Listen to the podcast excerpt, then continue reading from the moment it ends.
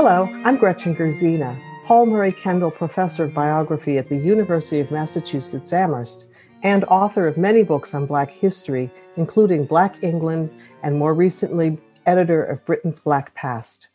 Welcome to episode two of the BP2 podcast on the Black Presence in British Portraiture Network.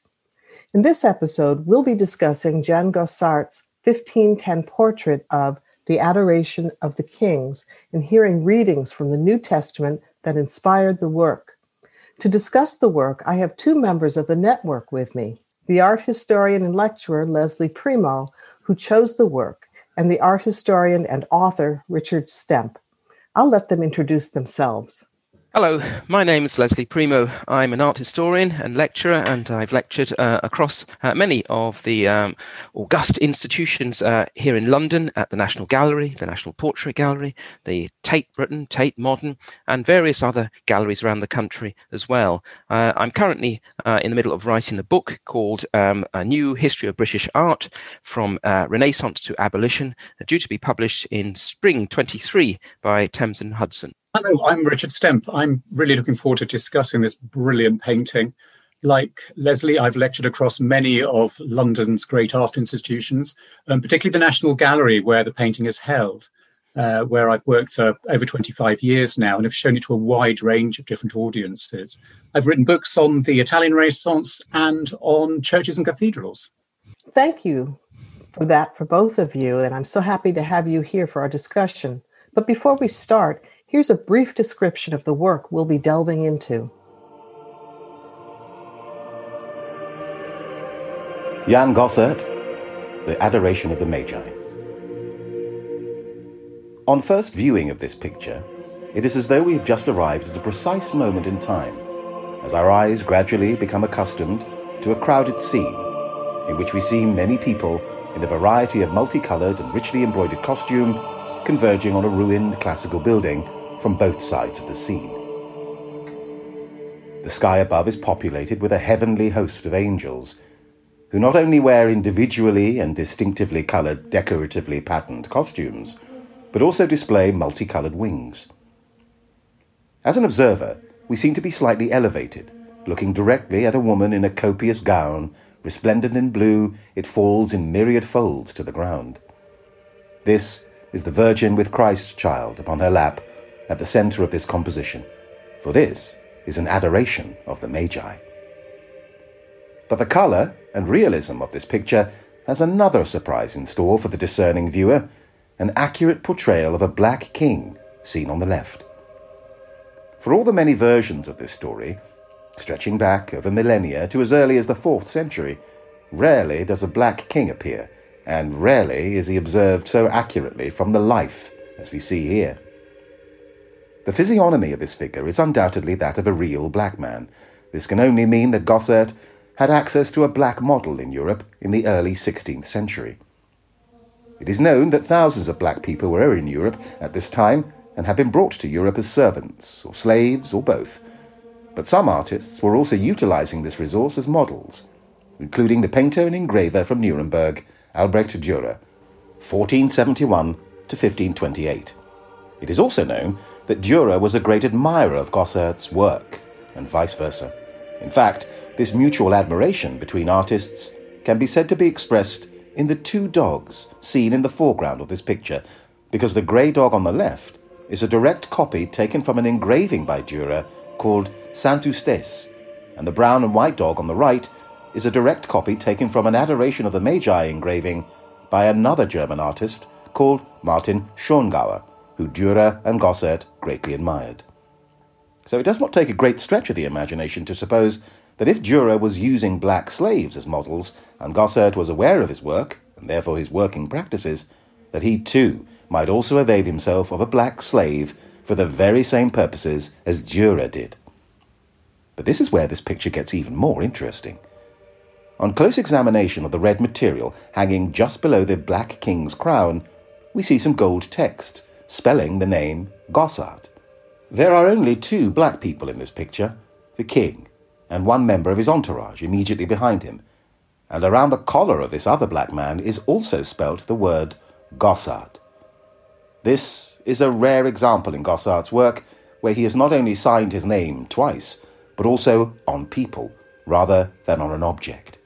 Significantly, we know that slaves were sometimes given collars to wear with their given European names on them, meaning there is a distinct possibility that these signatures are not only declaring that Jan Gossart made these pictures, but also declaring that he owns these objects that he has signed.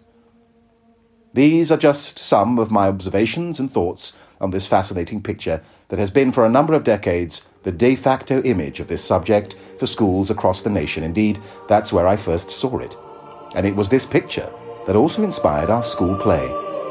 You can guess which part I played.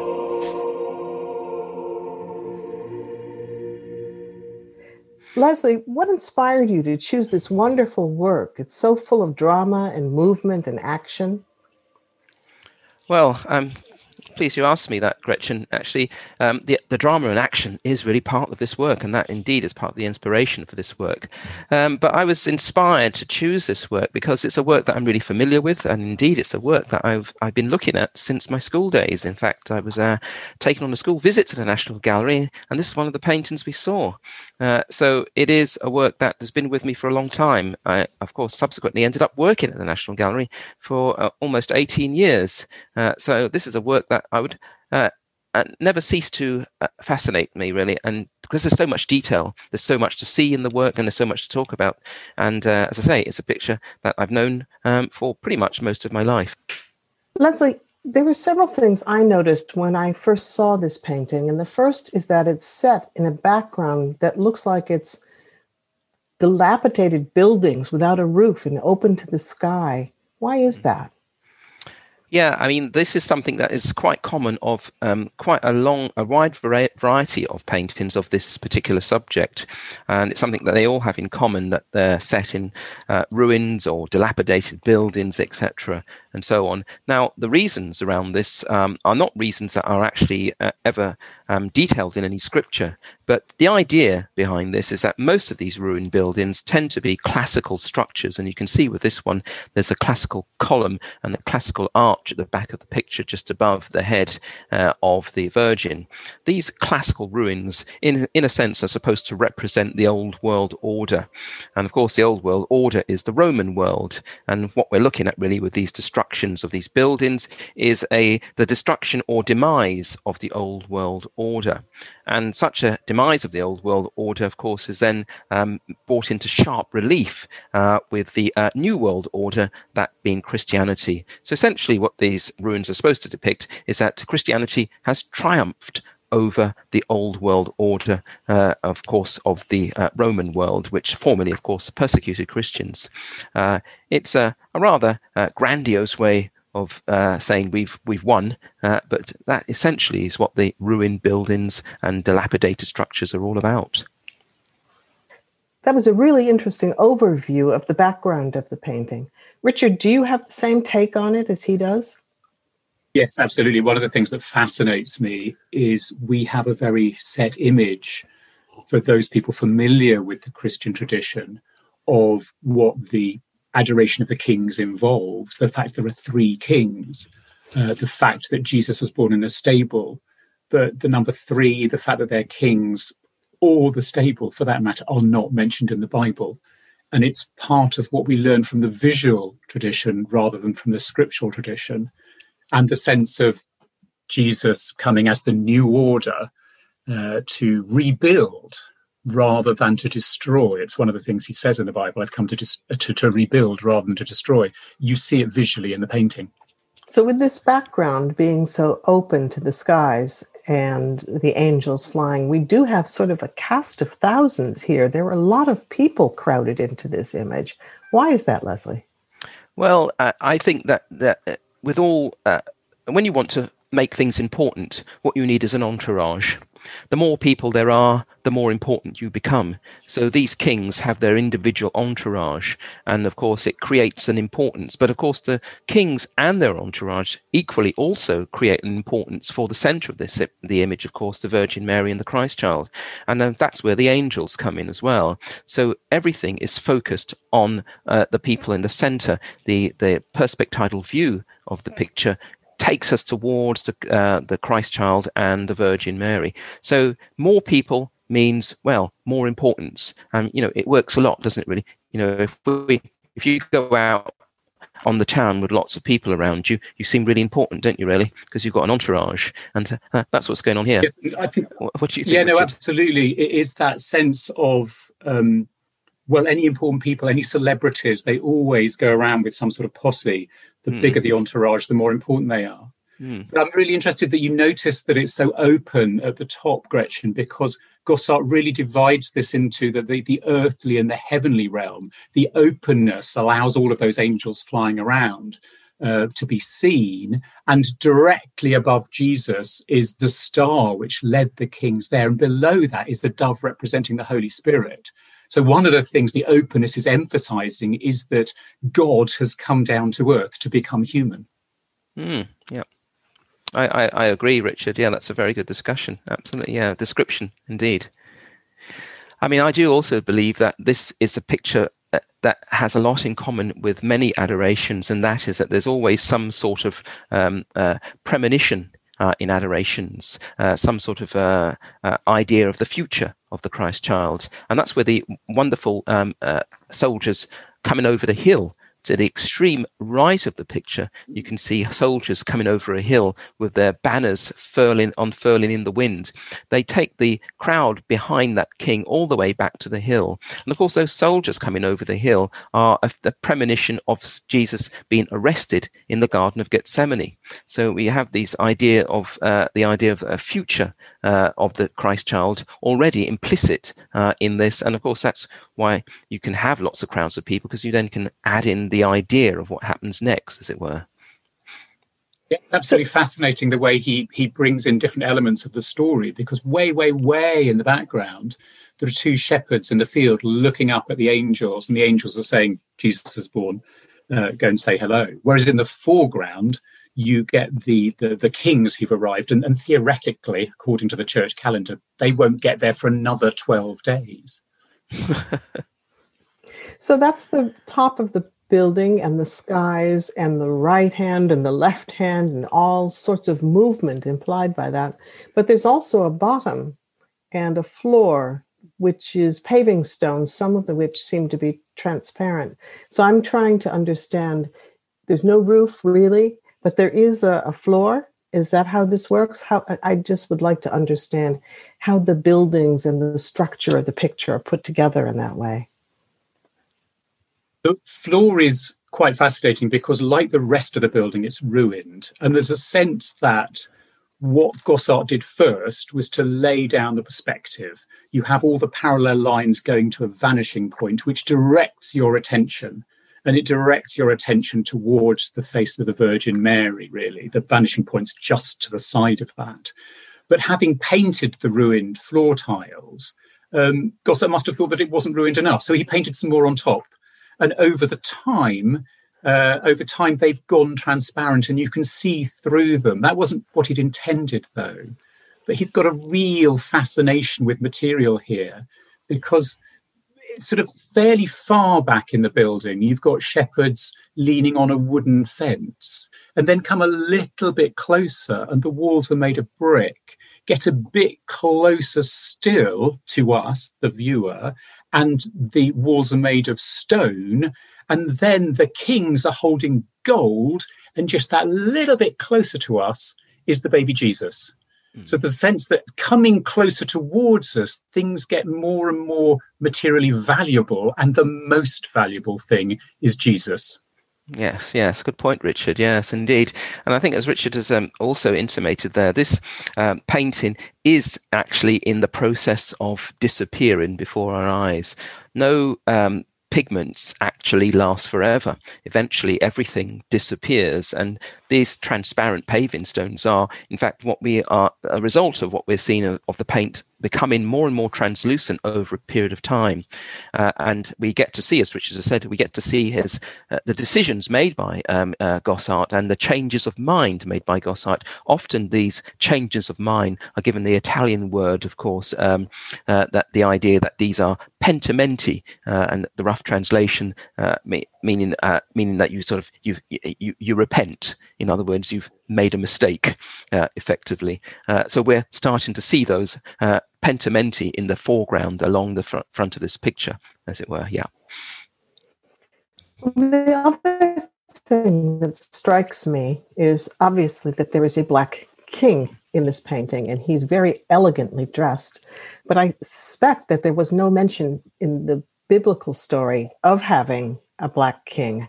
So I would love to hear more about his place in the painting as a painting, but also how he came to be represented so often in art of this period.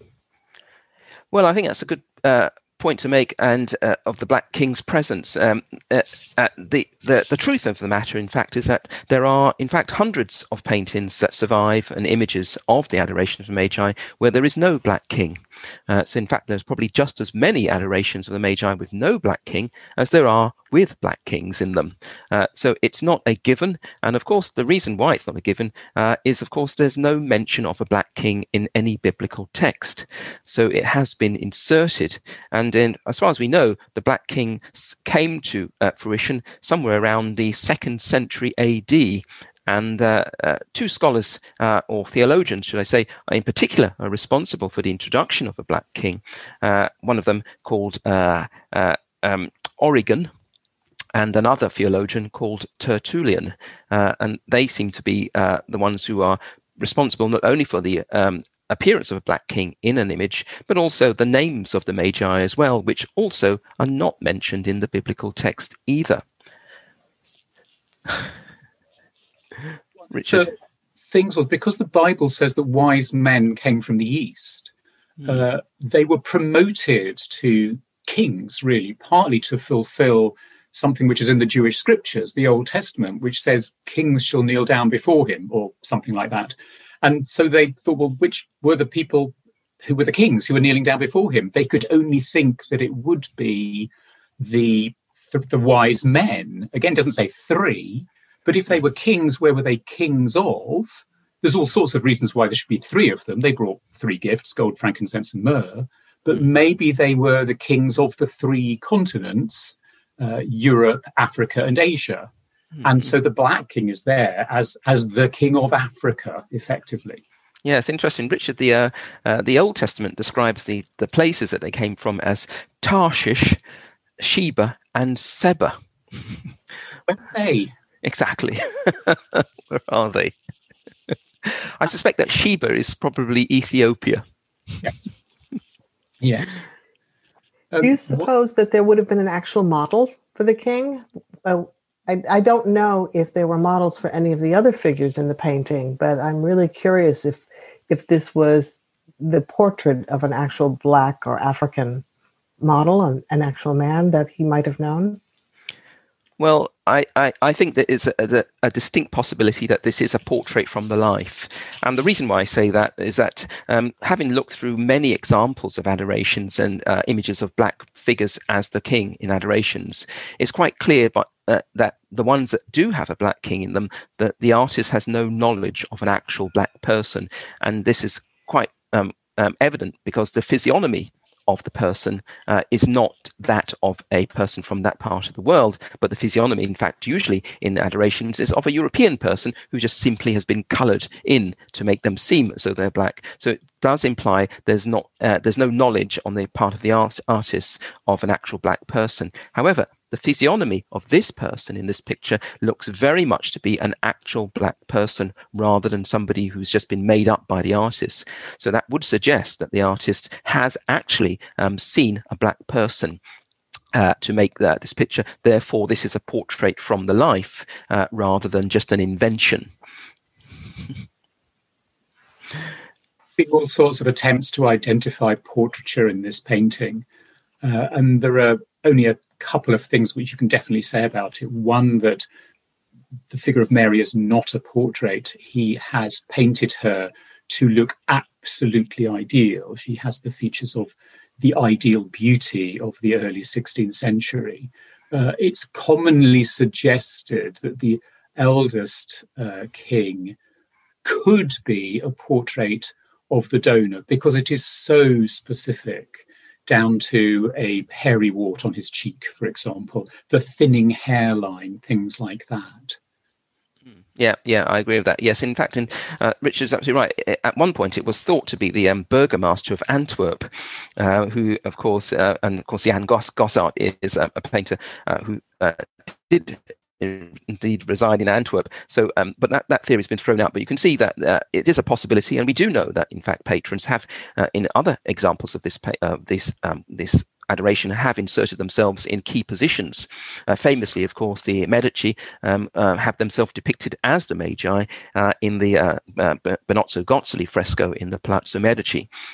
So often the mate, uh, the patrons do try to insert themselves. So it seems a, a, reasonable argument that this could be a patron. But as yet, there's no documentary evidence to say that this is actually a patron uh, that is in the picture. But uh, uh I think Richard's absolutely right. Uh, uh, some of these portraits are generic, and in fact, you couldn't really have a portrait of the Virgin who wasn't generic, really, because when you start to use actual people to paint the Virgin, you get into trouble, as in fact um, Caravaggio did in the 17th century. I can't help but notice that there is writing on, you know, we think of this as purely a, a painting hmm. um, setting the scene, but there's actually writing on something that the Black King is wearing. Is that correct? Yes, there is indeed, uh, Gretchen. The, the writing, of course, is on the, the red piece of material hanging from the crown of the Black King. And indeed, on close examination, what it actually says is Gossart. It's actually the um, the artist's signature. Uh, there is also text on the um, person, the other only other black person in the picture, of course, is in the entourage directly behind the Black King.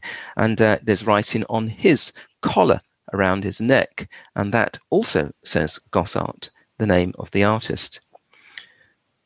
I wanted to ask you something about this because I find it absolutely fascinating that Gossart is so um, proud of this painting that he mm. signs the painting twice. He puts his name onto it twice, mm. and in both cases, mm. he puts his he associates his name with the two people of color in the painting. Hmm. Yeah. Do you have any idea why that might be? Well, indeed, I, I, have thought about this for quite some time, and uh, I think what's going on here is that um, what Gossart has done here is that he's actually purchased this person uh, for the purpose of models of modeling. We know that thousands and thousands of black people were in Europe at this time, and that many of them were brought to Europe, in fact, as slaves. And uh, indeed, we also know that Albrecht Dürer, uh, the painter from Nuremberg and engraver, also used black models as well. And uh, we know that he purchased one of those models uh, as well. And indeed, there's a black chalk drawing by Albrecht Dürer of a black man. Uh, and now, the reason why I brought in Dürer is because we know that Albrecht Dürer and Gossart were admirers of each other's works and their work working practices.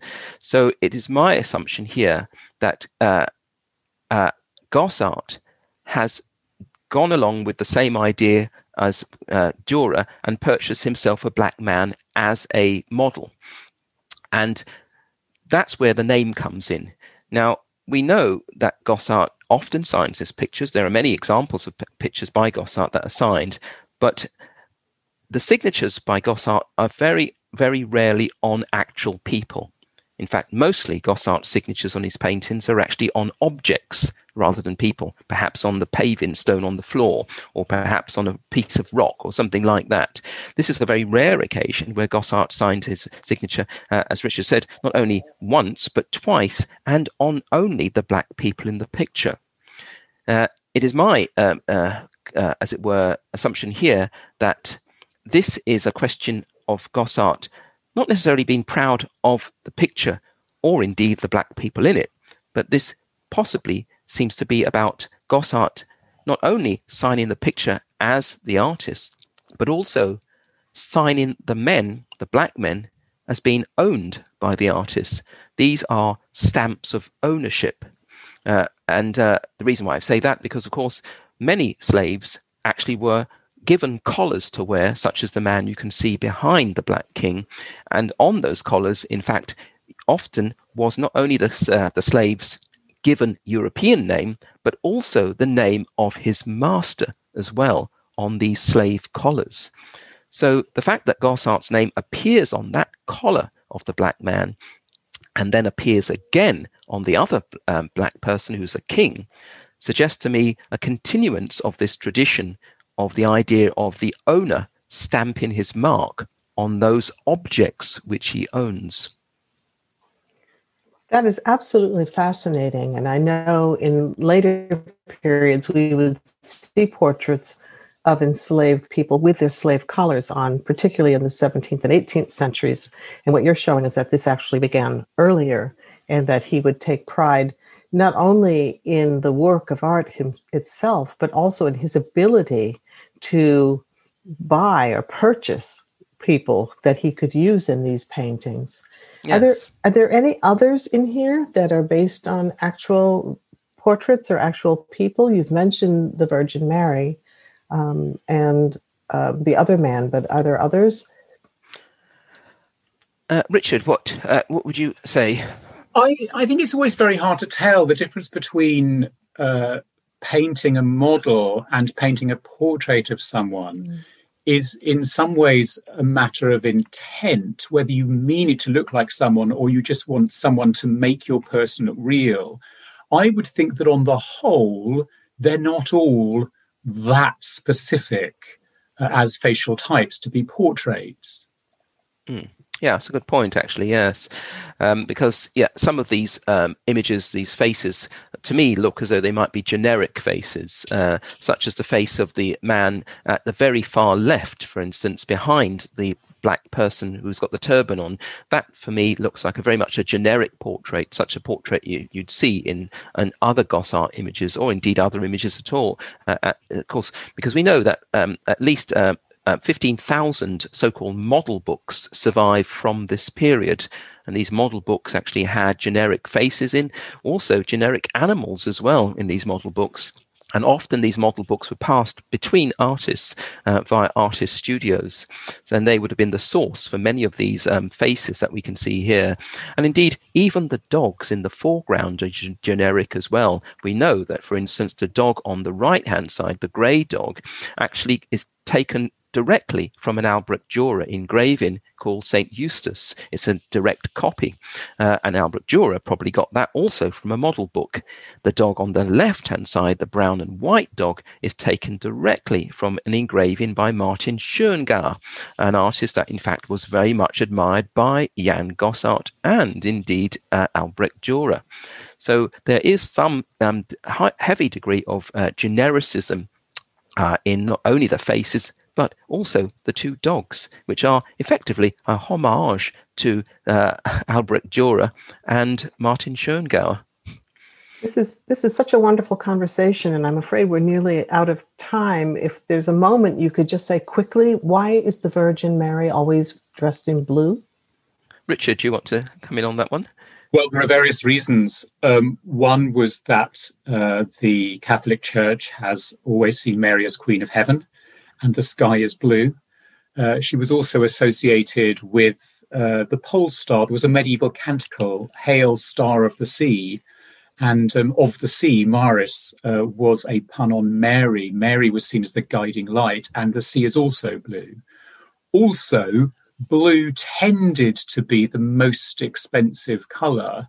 And so it's a way of showing her respect. As it happens, this isn't the most expensive blue uh, ultramarine. It's actually um, a different blue, which was still fairly expensive, but not as expensive as ultramarine.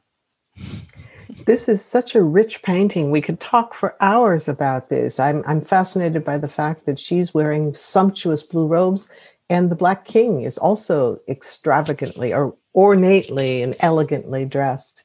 Um, I think we're really about out of time. Do we have time for one one last question.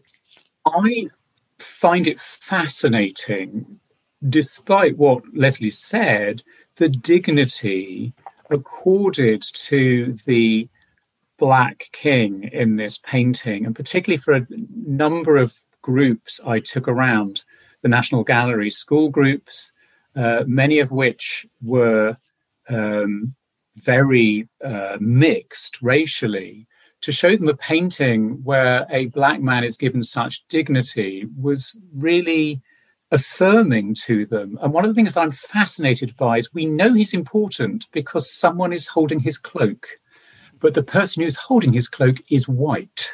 Yes. So there's the implication that um, color is not necessarily a sign of status always. I think is quite a valuable thing yeah, to remember. And uh, I, I absolutely agree with Richard on that one. And the status of the Black King, of course, is um, is somewhat somewhat enhanced by this fact of the resplendent clothes, and of course, as Richard has just said, the white person behind him holding his robe. And I think that um, Gossaert clearly was very proud of this um, person. Uh, not only does he look statuesque and, and very, very important, but Gossaert even went to the trouble of enlarging his crown. Uh, uh, Gossaert clearly decided at some point that the crown wasn't grandiose enough, and in fact added the conical section at a later part of uh, in the painting process. And of course, that was discovered from the National Gallery Gallery had a look at this uh, under, of course, uh, uh, uh, magnifying glasses and all sorts of electronic equipment in terms of X-ray. And what they found, of course, is that they could see the brick wall behind the crown. So uh, clearly, Gossaert was very proud of his Black King to, in fact, make him even more grandiose by adding that conical section. I wish we had another hour to discuss this painting. It's been such a pleasure to hear you talk about it. It's certainly improved my understanding of what I'm seeing. So thank you very much, Leslie, and thank you, Richard. We'll end episode two of the PB2 podcast with reading by Paterson Joseph from scripture that inspired the Gossaert.